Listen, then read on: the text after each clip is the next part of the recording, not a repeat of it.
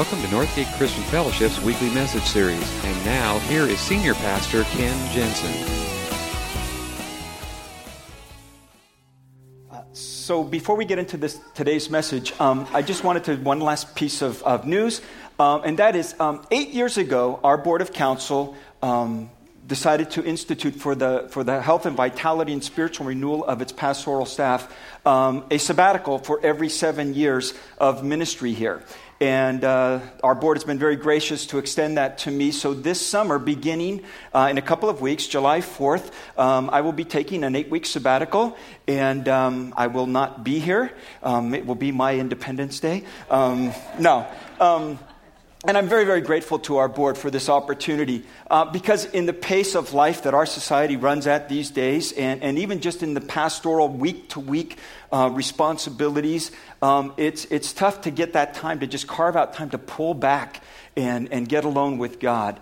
And uh, so the board has offered this opportunity, and um, so I will be taking that. It's a time of renewal. It's not an extended vacation, okay? This isn't like, you know, eight weeks free vacation. Um, it's really focused, uh, focused time. It's rest with a purpose, and it's a time to just wait on God. Um, to uh, seek his direction. Uh, I am so excited about where we are at as a church and the team that God has brought together now um, with some of the newest additions to our pastoral staff. And um, as we head into the next season that God has for us, um, we just want to be as prepared as possible. So, uh, beginning the month, July 4th, um, through the months of July and August, I will not be here, um, but we have lined up some really great, great um, guest speakers and people coming in. Uh, Bob Kilpatrick will be the first one, and then following him, David Harris, who is with Thriving Churches International. He's also on the pastoral staff of Bayside Covenant Church up in uh, Granite Bay. Um, he will be with us. And then uh, Pastor Larry, who is always great, will be filling in. And then we also have uh, Pastor Wilbur Sagombe uh, from True Vine Team Ministries in Uganda. And he will be, uh, be with us later on this summer, too. So um, it's, it's, just a great opportunity for us as a church. And, and, by the way, this is something that an increasing number of churches have discovered. Um, it's not just good for the pastor, it's good for the church and uh, it's a chance for all of us to grow. So, what I'm going to ask is that you would just simply keep me in prayer over those uh, eight weeks that I am gone uh, for God's continued leadership and, uh, and direction for me uh, personally as, as we set the direction for our church. Pray for our pastoral staff because they're going to be picking up extra load around here during the summer. Pray for our church and our future as we move forward uh, into this fall. Just really excited about uh, what God has for us. So uh, keep that all of all of those things in prayer and, and support and encourage um, the staff as they are here filling in. And um, just, again, thank you for this opportunity. So, with that, um, we're in the second week of a study that we began uh, looking at the book of Jonah. So, if you want to pull out your Bibles and turn to the book of Jonah, it's a little small book. It's only, um, he's considered one of the minor prophets, not because he wasn't important or what he, did, what he did wasn't important, but just because it's a small book. And so it's called minor prophets. And so, um, if you get to the New Testament, you've gone too far, peel back a few pages. Um, it's toward the end of the Old Testament. And it's a story that I think everybody is pretty familiar with, um, at least on some level. And, and, and there's parts of the story that are pretty fantastic, especially as we get into chapter 2, as we're doing this morning, because, you know, a lot of people just have this really hard time believing that a guy could be swallowed by a fish and kept alive for three days. And I understand that. And, and, and one of the things that I really want to uh, underscore here is that we want to be a church where people don't have to pretend to believe something they don't believe, okay? We want to be the kind of church that can be thoughtful and, and, and considerate and, and digging and studying God's Word together. And as we approach God's Word, um, to do it in such a way. So if you find the story of the fish a little too hard to swallow, okay, um, if you're not willing to just take it all hook, line, and sinker, um, you know, if you really can't take the bait, all right? Um, one more, one more. I don't want this to let you get hung up, okay? That's the end of all of that.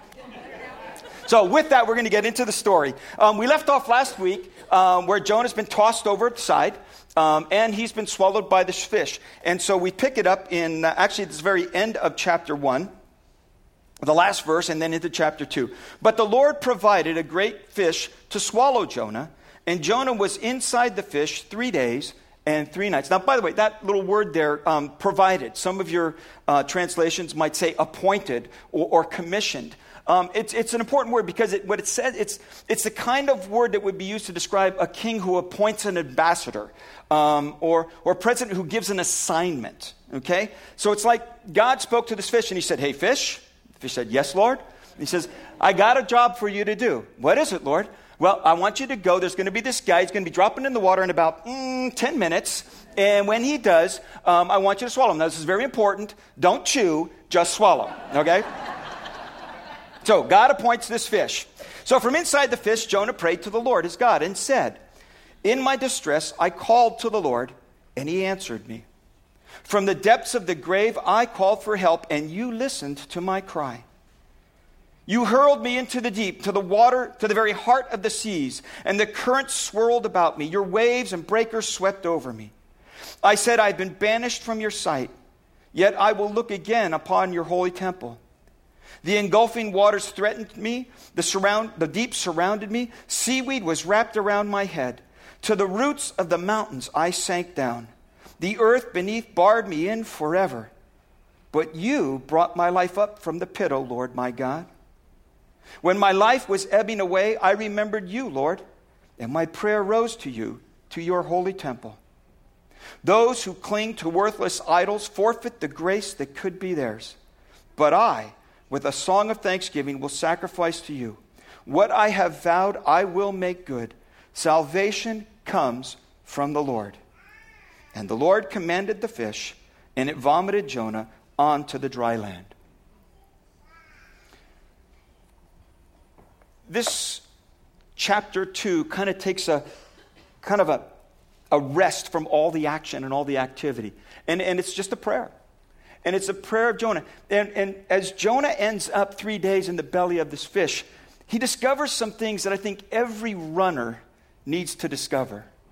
Um, because we are all runners. We are all, it's in one way, shape, or form, we are running from God. And, and it might be your story this morning that, that you left church when you got out of high school and you parents couldn't make you go anymore and you said, I'm out of here, I've had enough of it, and you just left the church, you left God, you left it all behind. And, and you've been running from Him ever since. And maybe the only reason you're here this morning is because, well, you're a dad and it's your fatherly obligation on Father's Day to go to church and your kids dragged you off. Maybe that's your story. Maybe you, you consider yourself to be a follower of God. And yet there are areas of your life, like we talked about last week, where it's kind of like, okay, God, but hands off on this one. I'll follow you. I'll follow you. But in this area, I'm running. Don't talk to me about my relationships. Don't talk to me about forgiving somebody. Don't talk to me about my sex life. Don't talk to me about my money. Whatever it might be, there might be an area of your life where you're still running from God.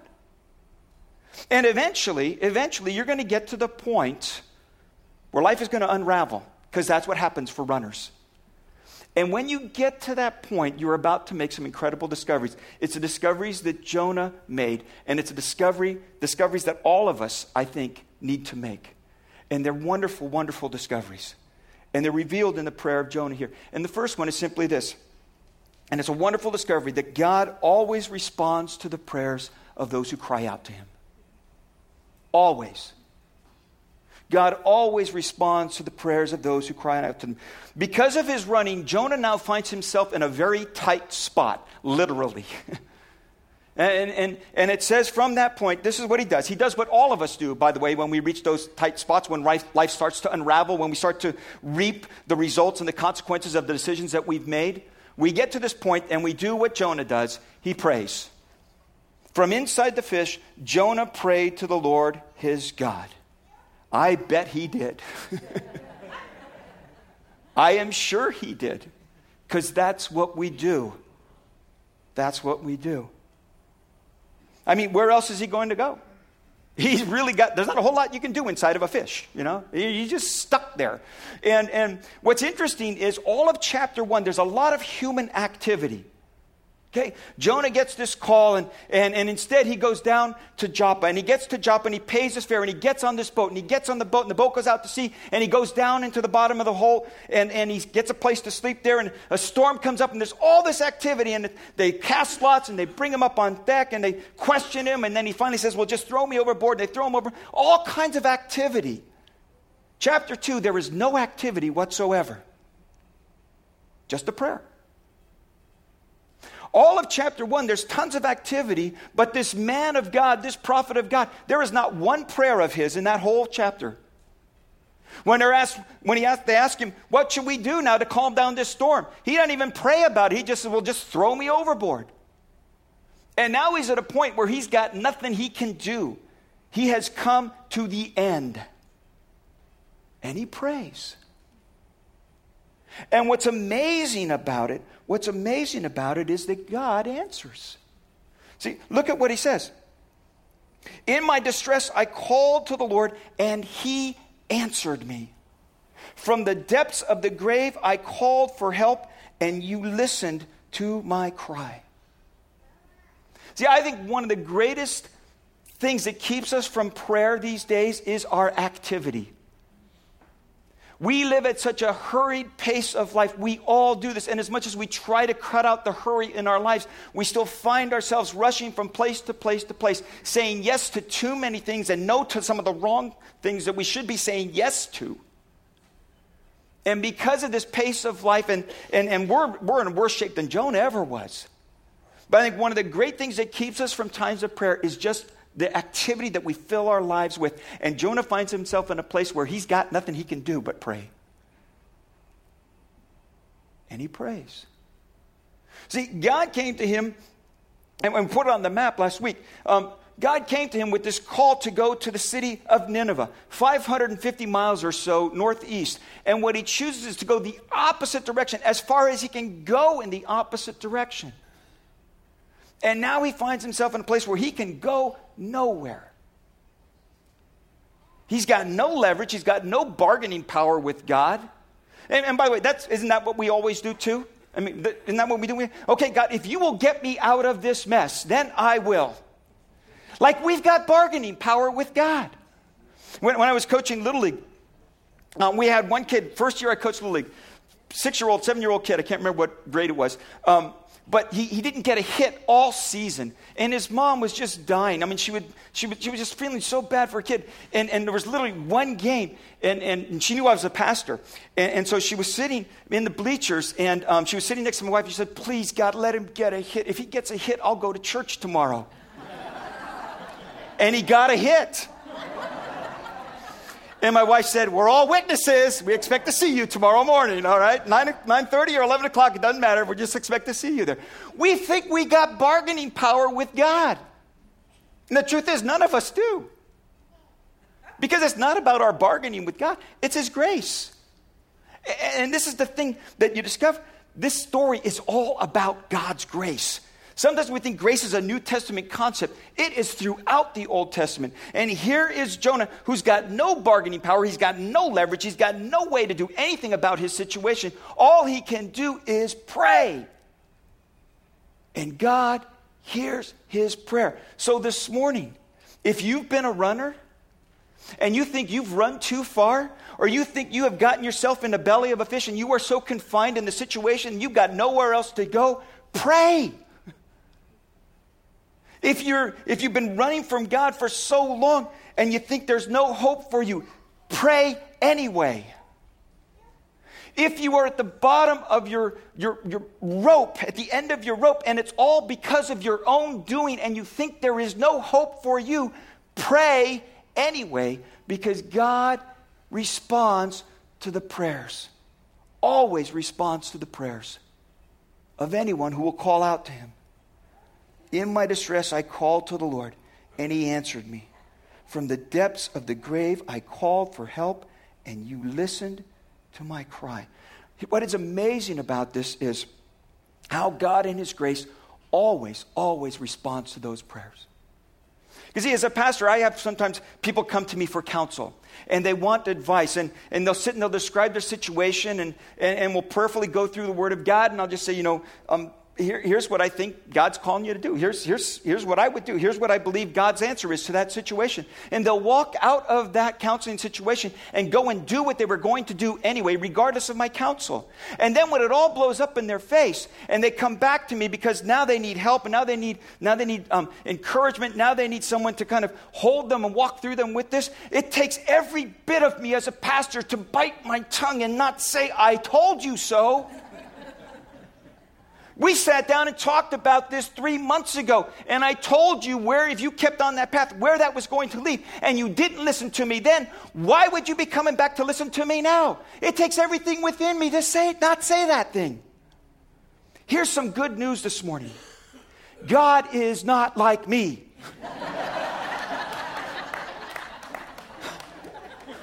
That's not new news, but it's good news. He's not like me because he doesn't do the I told you so. See, this is an incredible story about God's grace. He always responds to those who will cry out to him. So, wherever you're at and wherever you've been, by all means, cry out to him. Second discovery Jonah makes is that very often God is at work in the circumstances that bring us to the point that force us to stop our running. God is often in the circumstances to force us to stop running. He writes these words in his prayer You hurled me into the deep, to the very heart of the seas. The current swept, swirled around me. All your waves and breakers swept over me. You hurled me into the deep. Now, wait a minute. Time out, time out, time out. Wait a minute. Jonah, it, God didn't do that. That was those sailors that did that. They're the ones who hurled you over the side. And by the way, it was your idea. God didn't do that. But see, what Jonah discovers is what most of us discover, usually in hindsight, when we look back, that God was at work in those circumstances to get me to stop my running. And it wasn't comfortable, and I sure didn't like it at the time. But I look back, and in retrospect, I see, you know what? God had never given up on me, even if I had given up on Him. And even if my running was leading me, in a, leading me a path far away from Him, He was still pursuing me. And very often, that hitting bottom, that life unraveling, that chaos that I brought upon myself, God was in that because He's pursuing us. And too often, it takes a storm to get our attention. And the frustration that you might be feeling right now as a result of your running, God has brought into your life or the people that are coming around you and warning you about the direction you are taking with your life. That is God speaking through them. Because very often, what you discover, and usually, like I said, not until hindsight, but you discover God is at work in all of those circumstances because He's not giving up on you. Jonah discovered what David had discovered centuries before when he wrote in Psalm 139 Where can I go from your spirit? Where can I flee from your presence? If I go up to the heavens, you are there.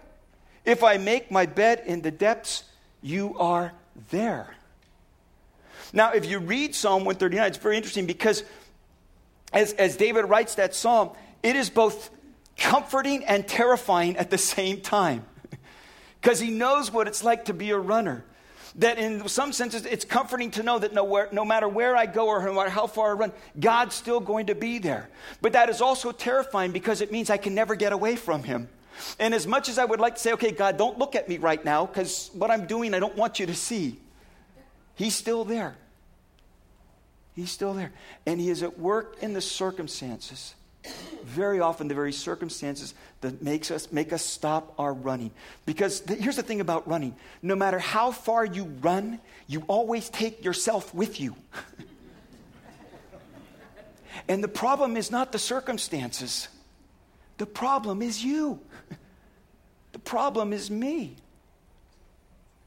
and wherever I run, and, and I keep thinking, well, if I just go over there, things will be better. You know, if I just get out of this situation, then it's all going to be better. If I just go to a different church, then I'll like it, then I'll learn more.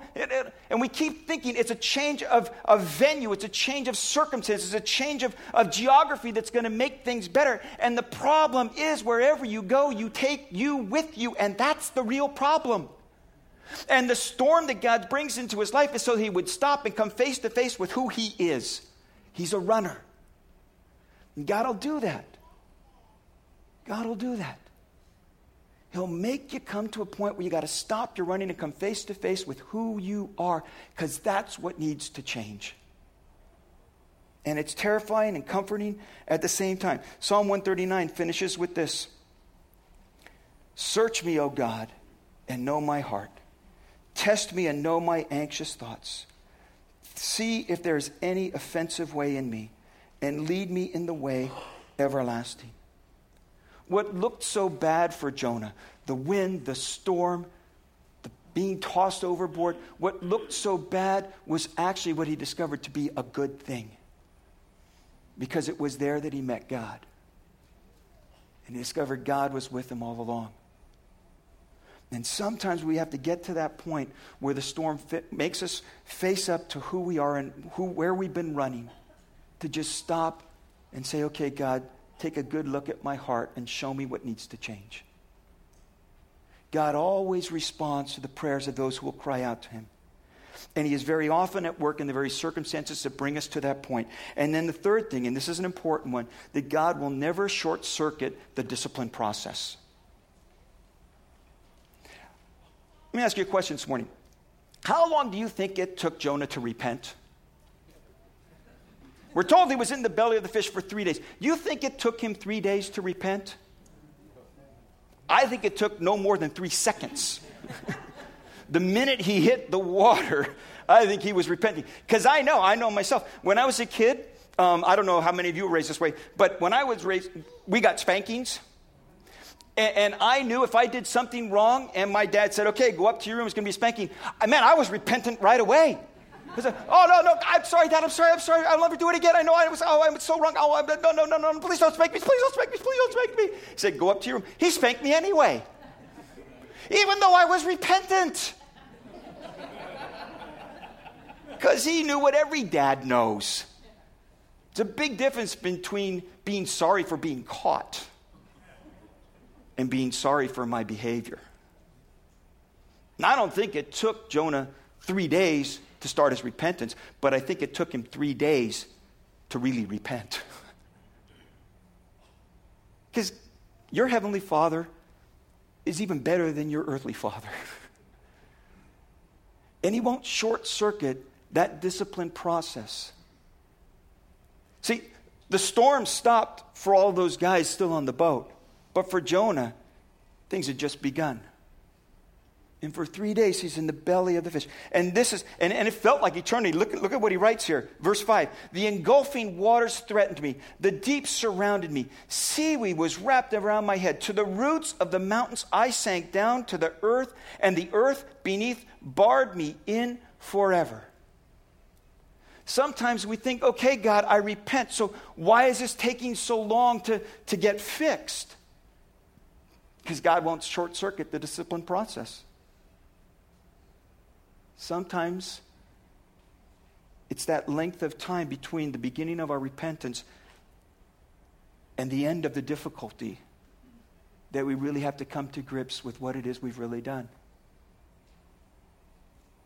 So often I talk with parents who are always rescuing their kids and not letting them suffer the consequences of their bad behavior. You're not doing your kids a favor when you do that. When you're always intervening, when you're always protecting, when you're always rescuing, and never giving them the chance to realize that their behavior has consequences, you are doing them no favors. And your Heavenly Father knows that. And so sometimes He will let that process work out because He won't short circuit it. And that's what happens for Jonah. God will sometimes bring us to that point of breaking, and He does it to accomplish a breakthrough in our lives. And sometimes we just need to be broken so that God can break through that hardness of our own will. Hebrews 12 11, writer put it this way No discipline seems pleasant at the time, but painful. Later on, however, it produces a harvest of righteousness and peace for those who have been trained by it. You see, it may not feel like it, but discipline is also a part of God's grace. Because He's far more interested in your character than your comfort. And the last thing, and, and that Jonah discovered, and, and I'd say this with great appreciation to Andy Stanley because I just love the way that he put it. He put it this way God's discipline is never to pay us back, but to win us back. And that's the thing you got to understand about God's discipline. And I just love the way that he put that. See, through all of this, Jonah comes to the point in all of this that he makes this incredible discovery. And it's really the discovery that every one of us needs to make. He says, Those who cling to worthless idols forfeit the grace that could be theirs. See, the hero of this story is not Jonah. The hero of the story is God. The hero of this story is God who is rich in mercy and grace. And what Jonah has to discover is that all of these other trails that he has taken with his life, all of this disobedience, all of this, I think I know better, God. What he comes to discover is all of those things that I have pursued, all of those things that I have tried to avoid, what I've really been avoiding in all of that running is the grace of God. And what Jonah discovers is he's really no better than the Ninevites. Ninevites have their gods. Ninevites have their way of doing things. They're the Ninevites are the ones who are shaking their fists at God, and yet God, in His mercy, wants to send Jonah to rescue them. And what Jonah discovers is, I'm no better than they are, because I've got my own little gods.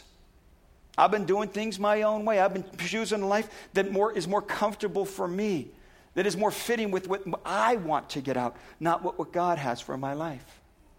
And he gets to the point where he makes this incredible discovery that when you do that, you turn your back on, you forfeit the grace that could be yours. That when we're running from God, we think it's because we know what's best. We think that if we give our lives to Christ, if we, if we turn over full authority to God, that somehow He's going to make a mess of our life. We don't believe. We don't really believe. And, and believe me, I, I struggle with this too. There are times I wonder do I really, really believe that God knows what is best for my life and that He really wants what is best for my life? But the story of Jonah is that the answer to that question is yes, He does. That even in his pursuit and even in his discipline, it's because he wants what is best for your life. And he knows what is best for your life. And the best thing that you can do with your life is not to run from God, but to run to His grace. And Jonah is a picture of that. And so he comes to this last sentence. But I, with the song of thanksgiving, will sacrifice to you. What I have vowed, I will make good. Salvation comes from the Lord. Hundreds of years later, another man will be called to bring this message of grace to this world, to lost people. And that man, he will also encounter storms. In fact, he will walk on the water through the storm. And he will calm the storm. And he too will spend three days in the grave, not because of his disobedience, but because of his complete obedience. And what Jonah had to discover the hard way is what Christ revealed to us in the most gracious way of possible because he took the punishment for our sin. And he paid that price. And Jesus himself put it this way As Jonah was three days and three nights in the belly of a huge fish, so the Son of Man will be three days and three nights in the heart of the earth. Because of his obedience, we have rescue. Because of Christ's obedience, we have salvation. Because of his obedience and willingness, we have life. And we're going to celebrate that together this morning as we close, sharing together in communion. And those symbols of a broken body and shed blood are the reminders of a gracious, great God and a great and gracious God who always hears the call and always responds to the prayers of those who will cry out to him, who will always, always treat us with grace. He won't short circuit the dis- discipline process, but he will always, always receive us back. Would you bow your heads with me? Thank you for listening to this week's message. We trust that you'll join us again soon for another uplifting message from Northgate Christian Fellowship, located in Benicia, California.